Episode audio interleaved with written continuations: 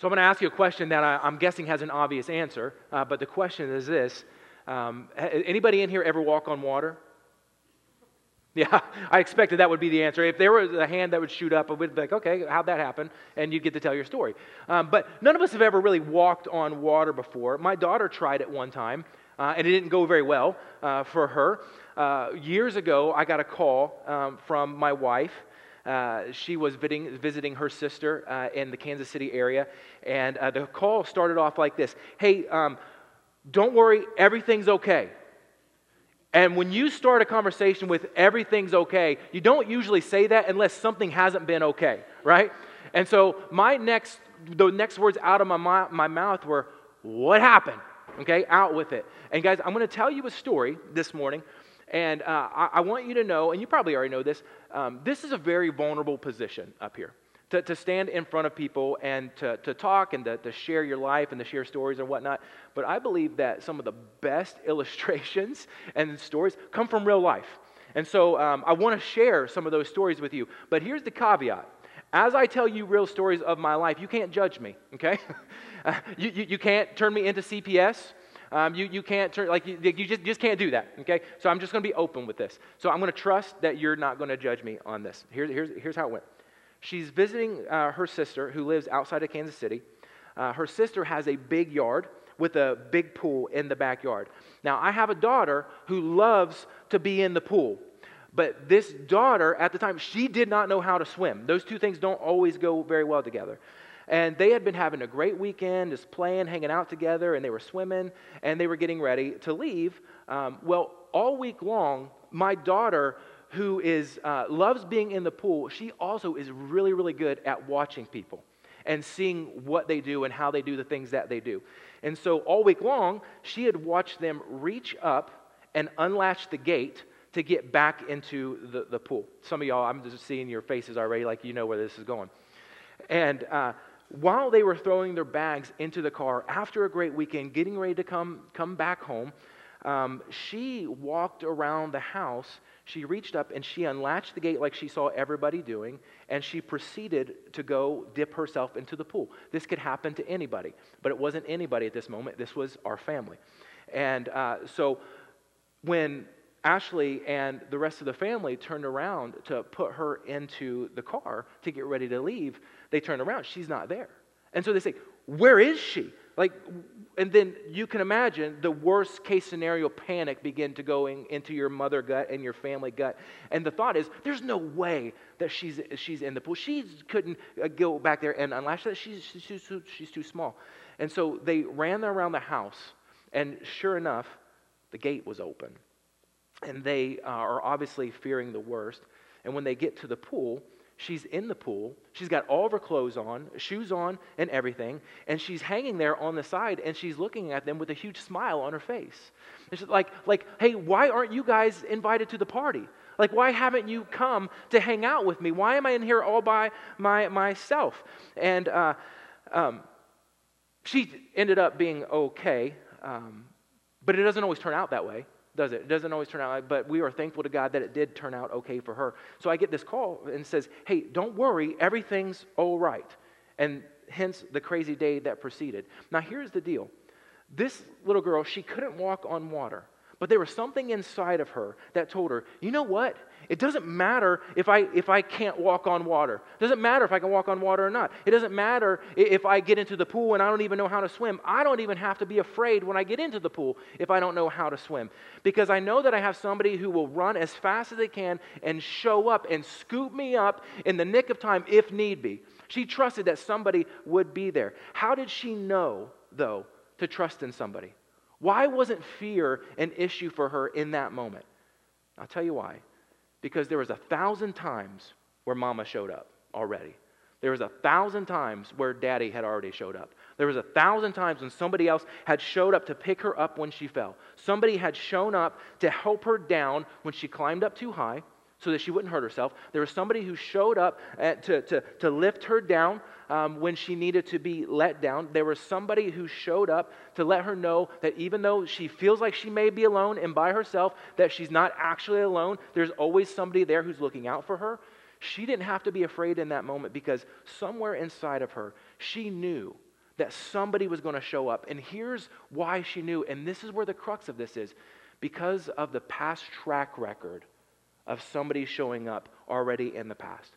There's a track record of people showing up when she needed them to show up. And here's why I'm telling you this story it's easy for us to have faith when things are going good, is it not?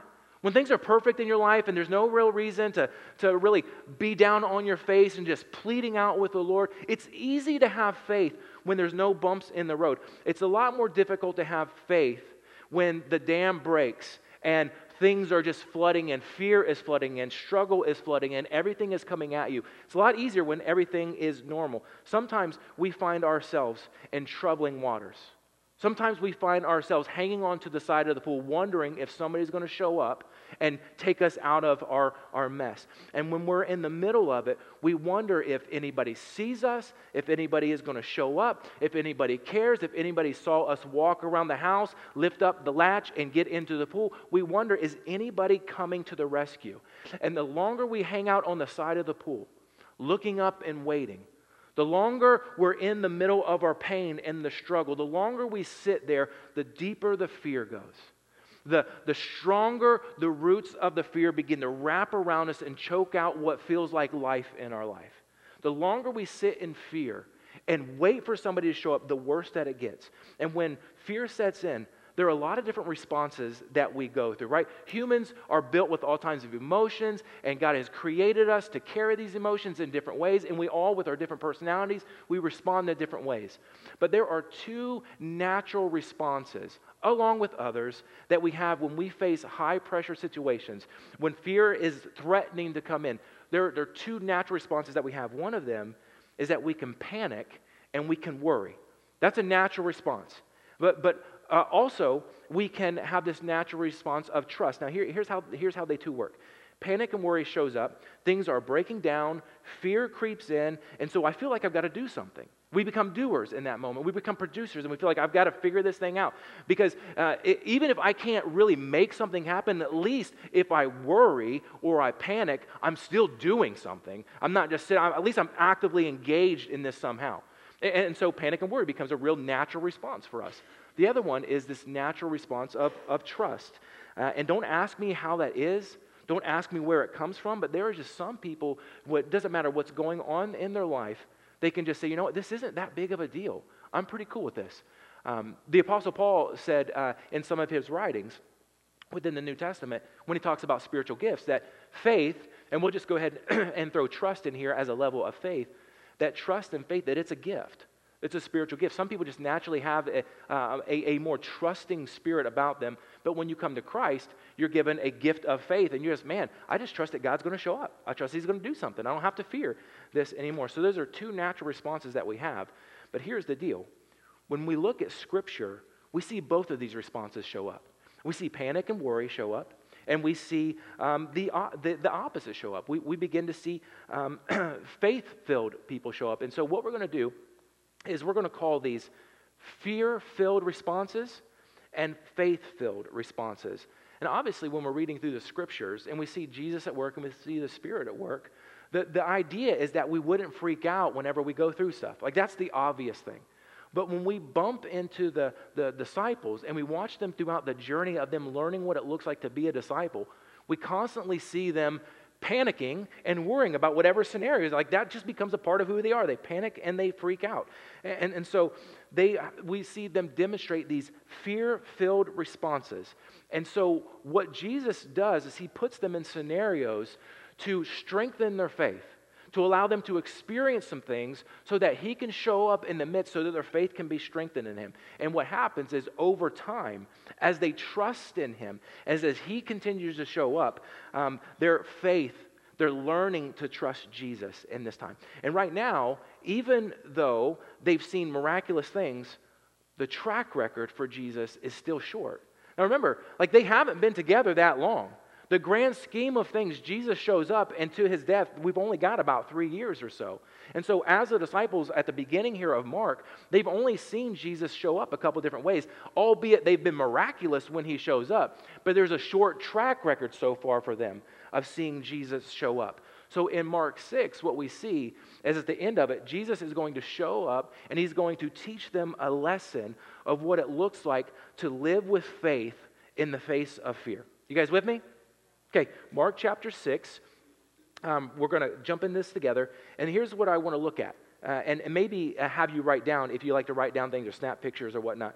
Um, we're going to see three characteristics of Jesus that the disciples still need to learn about Jesus if they're ever going to learn to trust him and have faith filled responses versus uh, fearful responses in the scenarios that they're in. So, verse 45 immediately after this, Jesus insisted that his disciples get back into the boat and head across the lake to Bethsaida while he sent the people home. After telling everyone goodbye, he went up into the hills by himself to pray. Okay, so Jesus, just timeline, timeline wise, um, we are coming off of last week where he fed uh, at minimum 5,000 people, maybe upward to five or 15,000 people with two fish and five loaves, right? This is a huge, miraculous thing. And what Mark told us in that moment that it was getting evening, it was starting to get late, and so there's a bit of a panic, and so Jesus shows up and he fills the plate for everybody else. And so what commentators say is that in, in this instance, we're probably looking at about 7 o'clock to 9 o'clock p.m. This is this instance that we're getting ready to read is right after there's a lot of filled up people and filled up tummies on the hillside who have seen some amazing things and now have some more expectations of Jesus. And what John tells us in his gospel, as he tells us this story, is that because of the miracle on the side of the hill, because of the, the feeding of the 5,000 plus, the crowds now, they see Jesus as the fulfillment of the king that they've been waiting for. And so they're ready to coronate him as king and make him a king right then and right there, a king to sit on a throne right in the middle of the Roman Empire. Now, us on this side of history, we know, right, that Jesus is the king. He's the Messiah. He's the one. But the kingdom that they are trying to coronate him with is not the throne that he came to sit on. He came to sit on the throne of glory. He came to sit on the throne that's always uh, been his. And so he knows what they're coming to do. And so he's got to get out of Dodge, and he's got to get the disciples out of Dodge too, so that they don't come and, and try to crown him right there. And so he grabs the fellows and says, Listen, you guys got to get in the boat, and you got to go across the lake, and you got to get to the other side. Um, I'll come, uh, uh, or I'll, um, I'll send everybody else home. You just go on ahead of me. And so that's what they do. These disciples, they get into a boat, they start rowing in order to get to the other side. Jesus goes back and he kind of closes out the evening, tells everybody goodnight, and theoretically, everybody is supposed to go home in this moment.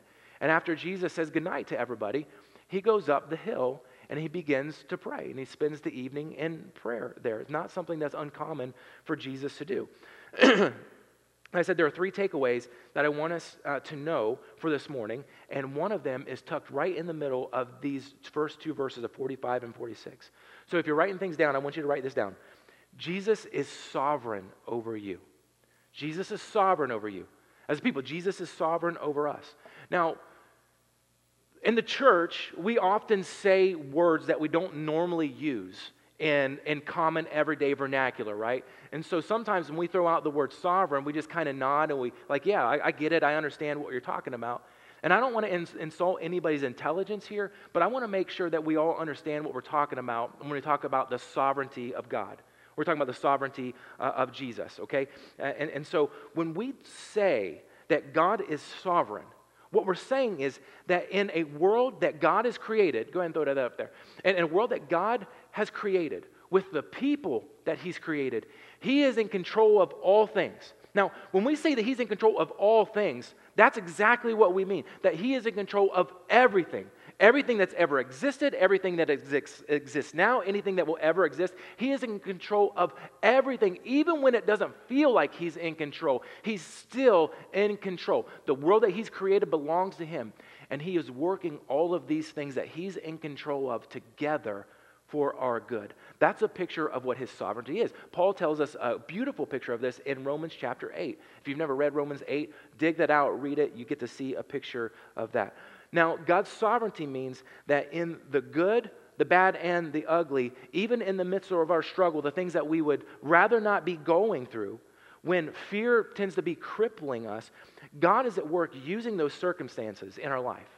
Okay? He's taking those circumstances and he's using them to refine us, to chisel us, to humble us if we need humbled, to, to um, uplift us if we've been downcast, to challenge us, to encourage us, all with the chief end and goal in mind of us reflecting His glory, reflecting His image, reflecting the nature of God Himself. That's His sovereignty. He is in control of all things, and He's working all of those things that He's created together for your good, for my good, for the good of His church, for the good of His glory. And in this little section of these, these first two verses here, we learn that Jesus is sovereign over us. Well, how do we learn that he's sovereign over us? Well, he's the one who sends these disciples out. He pushes them out, out of this scenario. And, and we have to understand that Jesus is above circumstantial stuff. Jesus doesn't just by chance do things. He is very intentional with every move that he makes with his feet. He's very intentional with every word that comes out of his mouth. He's very intentional with every situation that he puts you in and me in and the disciples in as, as well. He's very intentional um, with, with these things. So he pushes the disciples out into the boat. And commentators, again, they say that this is somewhere between 7 and 9 o'clock in the evening. After everybody has been fed, the sun is going down. Um, when people are supposed to start closing it down for the night, um, they are getting and they're heading off into the boat. Later, what we're going to read is that um, Jesus is going to meet these guys out on the lake in the fourth watch of the night. And the fourth watch of the night is the hours between 3 o'clock and 6 o'clock in the morning.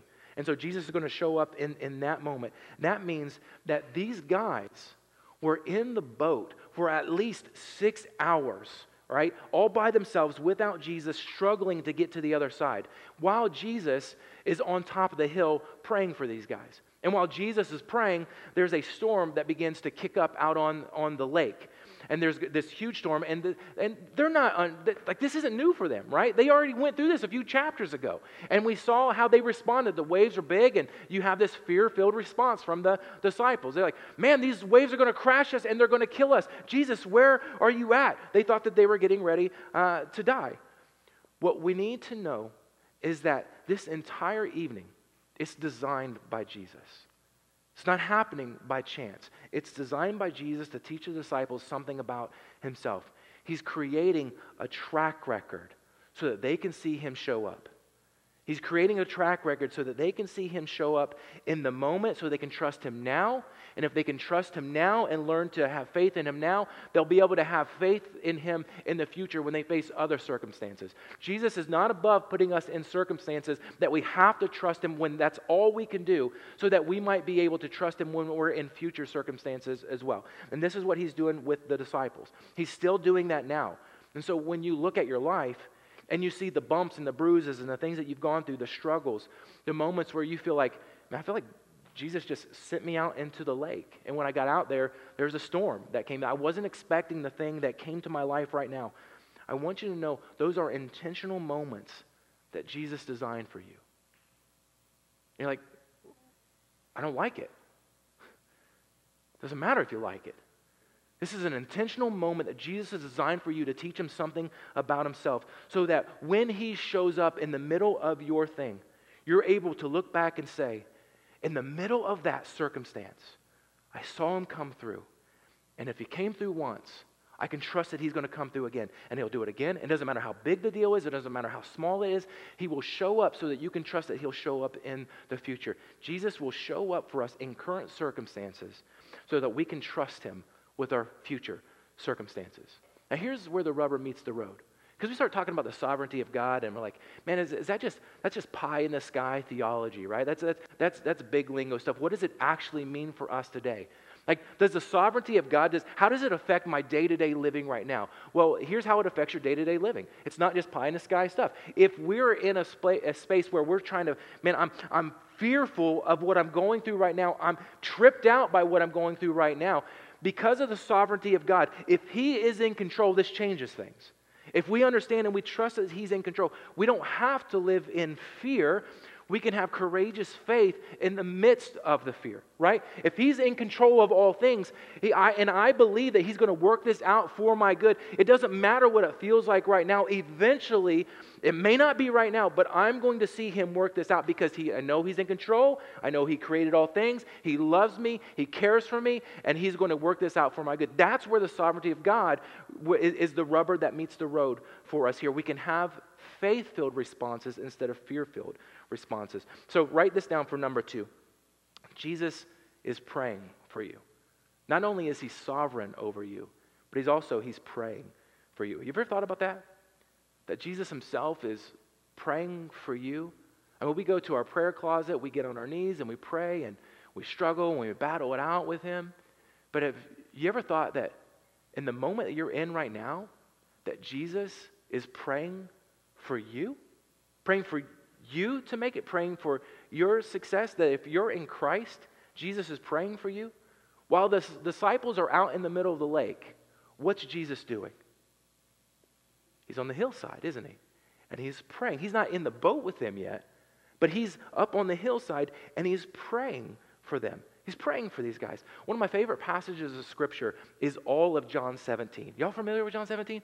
Oh my goodness. Is this not this? If you want to see the heart of God for his people, if you see the heart of Jesus for those who will follow him, not only for the disciples, but John 17 is all about praying for the disciples that he had then and those who would come to follow Jesus because of the disciples. It is a prayer filled response of Jesus having a conversation with the Father. So, in this moment, in John 17, you have God the Son and Jesus talking with God the Father, and, they're, and he's praying to God the Father about these disciples. He's praying for them, he's lifting them up, and, and what he's praying for throughout that whole chapter, he's praying for their strength in the middle of the struggle.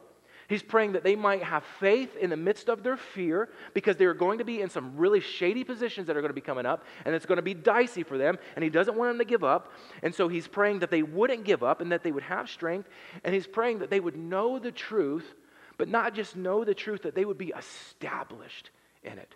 That they would be rooted in the truth and there would be nothing that would come their way that would knock them off of what they've come to know of who Jesus is right? He is praying for these guys. And I have to believe that if, as Jesus is sitting on this hillside and scripture tells us that he's praying, who's he praying for?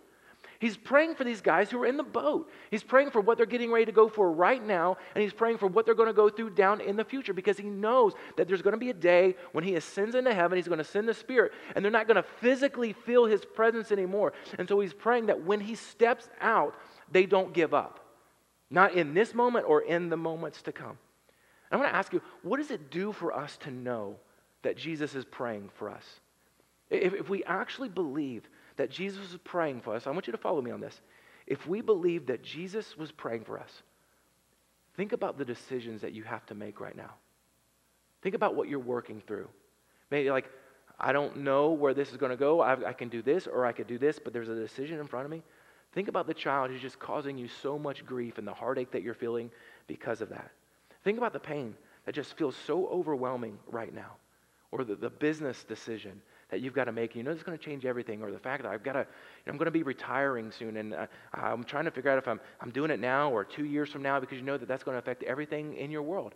Think about that sin struggle that you have right now. And, you've been trying to let go of it, but it's still hanging there. And you, you repent and you confess, and, but yet it's still there. Think about those things. And what does it do for you to know that Jesus right now is at the right hand of the Father? And at this very moment, He is praying for us. He's praying for you in that thing. That He's praying for your strength. He's praying for your courage. He's praying for your encouragement. He's praying that you wouldn't give up, that you would stay strong in the midst of the struggle. He's praying that you would know the truth, but not just know the truth. He's praying that you would be established in the truth. Because Jesus is praying for us, He's praying for you. And that changes what we're walking through right now. Even if you feel like you're alone, you're not alone. You're not alone. Oh, number three, Jesus is present with you. He is sovereign over you. He is praying for you, and He is present with you. Look at verse 47. Late that night, the disciples were in their boat in the middle of the lake, and Jesus was alone on land. He saw that they were in serious trouble, rowing hard and struggling against the wind and the waves. And about 3 o'clock in the morning, Jesus came toward them. That's that fourth watch of the night. They are walking on the water. He intended to go past them, but when they saw him walking on the water, they cried out in terror, thinking he was a ghost. They were all terrified when they saw him. But Jesus spoke to them at once. Don't be afraid, he said. Take courage. I'm here. Then he climbed into the boat, and the wind stopped. They were totally amazed, for they still didn't understand the significance of the miracle of the loaves. Their hearts were too hard to take it in. They're still trying to figure it out, they're still growing. They're still growing as disciples. They're learning to trust Jesus. And the, the fact that their heart is hard right now, that means that they're confused. They still don't know how to place all these pieces together in, in the puzzle. And this is a crazy scene that Jesus is, is, is, walking these guys through. Mark is telling us about this, and it just, it's just wild. These guys are in serious trouble, they're in distress. They've been rowing for at least six hours at this point. That's a long time. Anybody ever go canoeing or kayaking down the river or out on the lake? Anybody? Like when you when you come back from canoeing or kayaking, how do your arms feel? The, yeah, yeah, you tough guys, they feel like jello, don't they? Yeah, you, you feel uh, worn out. Your arms are shot, your back's tired, your hips hurt, your legs hurt. That might just be me, but that's how I feel when I come back, right? Like you are physically exhausted when you come back from kayaking and canoeing if you've been out on it all, all day long. And that's just when things are normal. You're not facing a storm, right? There's a lot of work that goes, goes into that. These guys, they have been being kicked around by the waves all night. And, and the way that Mark explains this in verse 48 is that they were in serious trouble and they were rowing hard and they were struggling against the wind and the waves. The way that John tells his version of the story in the book of John is that the distance that Jesus was telling them to go from point A to point B, it was about a three or four mile journey um, by boat against this storm. And they've been at it now for at least six hours, trying to travel three to four, four miles. And if you ask questions of the text, we would naturally want to know why did Jesus take six hours, at least six hours, to do something? Why, why didn't he show up yet? Why, why was he allowing them to hang on to the side of the pool and wait so long for him to actually show up? Don't you think at some point the disciples like, where are you? Like we already went through this once before. Now here we are again, going through this again. Where, why haven't you showed up yet? Or at least somebody be like, I am never going on the lake again, ever. Every time I go out on the lake, this is what happens. And, and so like I'm tired of this. And so next time Jesus says, let's go across the lake, here's what we're going to do. Grab my shoes, like, go across the lake? Sure. We're going to walk around that joker, right? How long had these disciples had to wait before they start wondering where Jesus was? How many hours did it take? Were they questioning at one hour, two hours, three hours? By six hours, don't you think they were exhausted and wanting to know, where are you? And fear is overcoming them again. They want to be faithful. They're trying to learn, but Jesus isn't showing up yet. Six hours. Why did he wait six hours to do something? It's the same reason that we don't show up for our kids every single time, right? It's the same reason why that we don't do everything for our kids. If we did everything for them, they wouldn't learn how to do anything on their own. Some of y'all are seniors in here, or you've got seniors, and they're about to graduate. And there's going to be a day when they when they have to leave. They got to get out of the house, right? It's time to spread your wings and it's time to fly. And you're like, yes, get out of my house. My grocery bill is going to go down. I'll get to eat the food in my refrigerator again. You get off my payroll. But there is a day when the kids are going to leave the house. And when they leave, they've got to have the confidence to make the decisions that are going to be good decisions when you're not in the mix. They got to have the, the built in character They've got to have the built in moments where they had to struggle through some things sometimes. And so we don't always show, we let our kids struggle from time to time so they can learn how to make the right decision and do the right thing without us by their side. And so we let them struggle so that they can learn. And then the same way, Jesus is teaching the disciples this incredibly important lesson. He's letting them struggle for a little bit so that they can see that when you're in the middle of something, effort isn't always going to fix it.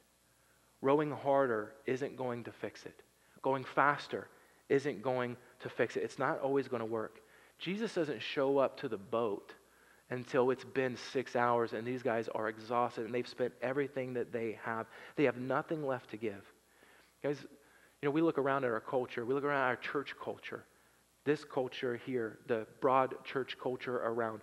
And one of the biggest or greatest problems that we have in our faith in the Christian culture is, is that we've somehow begun to mix works in with our faith. That you've got to be able to do something in order to get something. And work is anything that we do to try to earn what God has already given us or to try to pay back God for what he's uh, already given us to, through his son Jesus on the cross. But our, our faith, guys, it, it's never been about what we can do, about what we, if we can do more of, or to do something on our own. It's always been, I can't do it alone. I can't row hard enough. I can't go far enough. I can't, I can't do this by myself. So I need Jesus. And because if, if Jesus being present with us and in the boat with us is dependent on us, if Jesus, his, if his sovereignty is dependent on how good we are or how much we can do, we're always going to be asking the question Did I do enough? Excuse me. Did I do enough? Did I go far enough?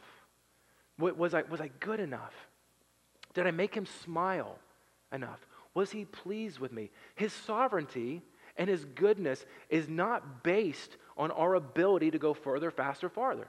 It, it's, it's just not based on, on, us. And when we start to attach our works to who God is and his character and his nature, we, begin we begin to try to mess up the grace that, that he's given us. And so, what Jesus is doing is he's teaching them that they can't pull themselves out of their struggle. They just can't. There isn't enough rowing that they can do. It's actually when they've rowed all that they can and they realize that they can't go any further on their own, that this lesson that he's trying to teach them, that's when it kicks in. Hey, we need him. He is here with us. There is no reason to fear. And the question that this text begs us to ask of ourselves is Am I trying to save myself? Am I trying to save myself? Am I subtly believing that the struggle is going to get better, that the work is going to be easier the farther I row, the faster I row, or the longer I hang on to this thing? See, what we see in the disciples is that they had nothing left to give of their own. They were exhausted in the boat. And that's when Jesus shows up. That's when their effort comes to an end. And his mercy and his grace and his salvation shows up for these guys at three in the morning, when they're exhausted, says Jesus came toward them, walking on the water. Imagine that? Jesus walking on the water? Just, just like their trouble, the thing that is freaking them out right now, Jesus is using as a step stool. He's not afraid of the water at all. This is incredible. And I don't know why he does this, but scholars and, and scholars debate why he does this, but he intends to go past them. Okay? Jesus is coming out to them on the fourth watch of the night. he's walking on the water, which is a crazy miracle in all of itself. But his, his deal is he's intending to walk past these guys. Scholars debate on what, what it is, and I don't know exactly what it is. I don't know if it's like this Old Testament um, connection where um, God would only allow somebody to actually see the back, that he would pass through and he would allow them to see his glory. Maybe it's a, it's a tie in with the Old Testament. We don't know exactly. But his intent that night was to walk on past, not to stop by the boat, but to just, hey, boys, you saw me, I'm out of here. He intends to go past them, verse 49. But when they saw him walking on the water, they cried out in terror, thinking that he was a ghost. They're like, this is why I don't go in the water anymore. I'm either struggling with a stinking wave or somebody's walking on and scaring me to death. They're all terrified when they saw him, the scripture says. And I don't want us to miss this because this is the crux of the morning and we're going to be ending with this. Jesus speaks to them at once. And he says, Don't be afraid. Don't be afraid. Take courage. I'm here. Then he climbed into the boat, and the wind stopped. They were totally amazed, for they still didn't understand the significance of the miracle of the loaves. Their hearts were too hard to take it in. They're learning to trust Jesus. Guys, this is so subtle, but it's so important. What Jesus says here, literally in the Greek, is he says, Have courage. He says, Ego eimi. Have courage. I am. And then it stops. Have courage. I am. And you know what I am is? It's the name that the Hebrews got used to calling God in the Old Testament. It's the name that he became known for. There was a moment where God goes to Moses and tells Moses, like, hey, you're going to go and you're going to you're going to set my people free. So you're going to go talk to all these people who are who are in chains and, and bonds, bondages, and they've been that way for a really long time. And you're going to go tell them they're going to be set free. And Moses like, cool. Um, uh, I need to know something though. When I go and I tell them this message, who am I going to say sent me? And God looks at him and says, you tell them I am sent me. You tell them, I am sent you. And those two words, I am, they wrap up the whole idea that this is the author of life. This is the creator of all things. This is the one who always was and who always will be. I am sovereign over all things. And so when you show up to tell him who sent you, you tell him, I am the sovereign one sent you. And when so when Jesus is on the water and these guys are freaking out in the boat and they don't know what's going on, and he says, Don't be afraid, take courage. I am. This doesn't get missed by the disciples.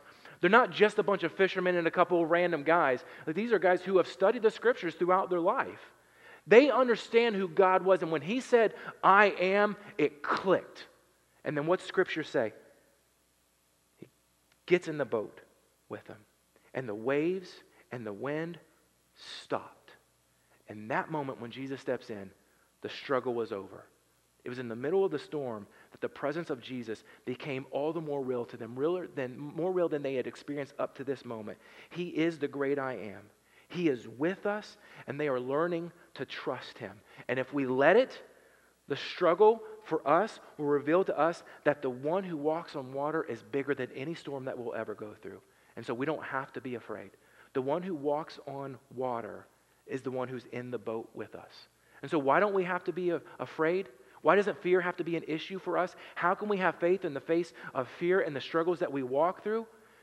Because there have been a thousand times where Jesus has shown up when we're about to walk off of a cliff and he pulls us back. There have been a thousand times when we've climbed too high and we're about to hurt ourselves and he pulls us back. There have been a thousand times where he shows up to let us know that even if we feel alone, that we're never going to be alone that the great I am is right there in the middle of the boat with us. And so we don't have to be afraid because somewhere inside of us, we know that He's going to show up. Not because of anything that we do, but based on His track record, because that's what He does. He shows up when we need Him the most. He doesn't leave us without a trace. And you can have faith in the face of fear because of His track record, the great I am. Jesus is sovereign over us. He is praying for us, and He is present in the boat with us. The one that we follow is the one who walks on water. Would you pray with me?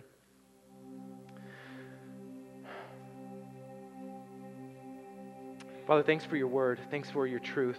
Thanks um, for the disciples um, that freaked out all the time um, because we do that too. Um, and you never left them, and so we can have confidence that you'll never leave us. Thank you for your track record of showing up. Thank you that you never leave us and forsake us. Thank you that even in the hard lessons, the hard things that we walk through, that you're using those things to teach us, even if we don't like it. You're not above using the hard stuff. And, and so, Father, this, this week as we um, get into this passage and we, we read it and we study it and we get into other passages and we encounter you and you teach us through your Spirit, I, I pray that if what we're going through is really hard right now and the struggles, and, and we're just really kind of faced with this fear um, factor that we're walking with. I pray that we would just sit before you and be honest and just say, Lord, what I'm walking through right now, it's hard, it's difficult. I don't want to be walking through it. But if you have something for me in the middle of this storm, would you just remind me that you're in the boat with me? That the great I am is present in my circumstance. And that as I'm praying to you, you're praying for me to have the strength to go through this. So remind our hearts of that this week, I pray. In Jesus' name, amen. Love you guys.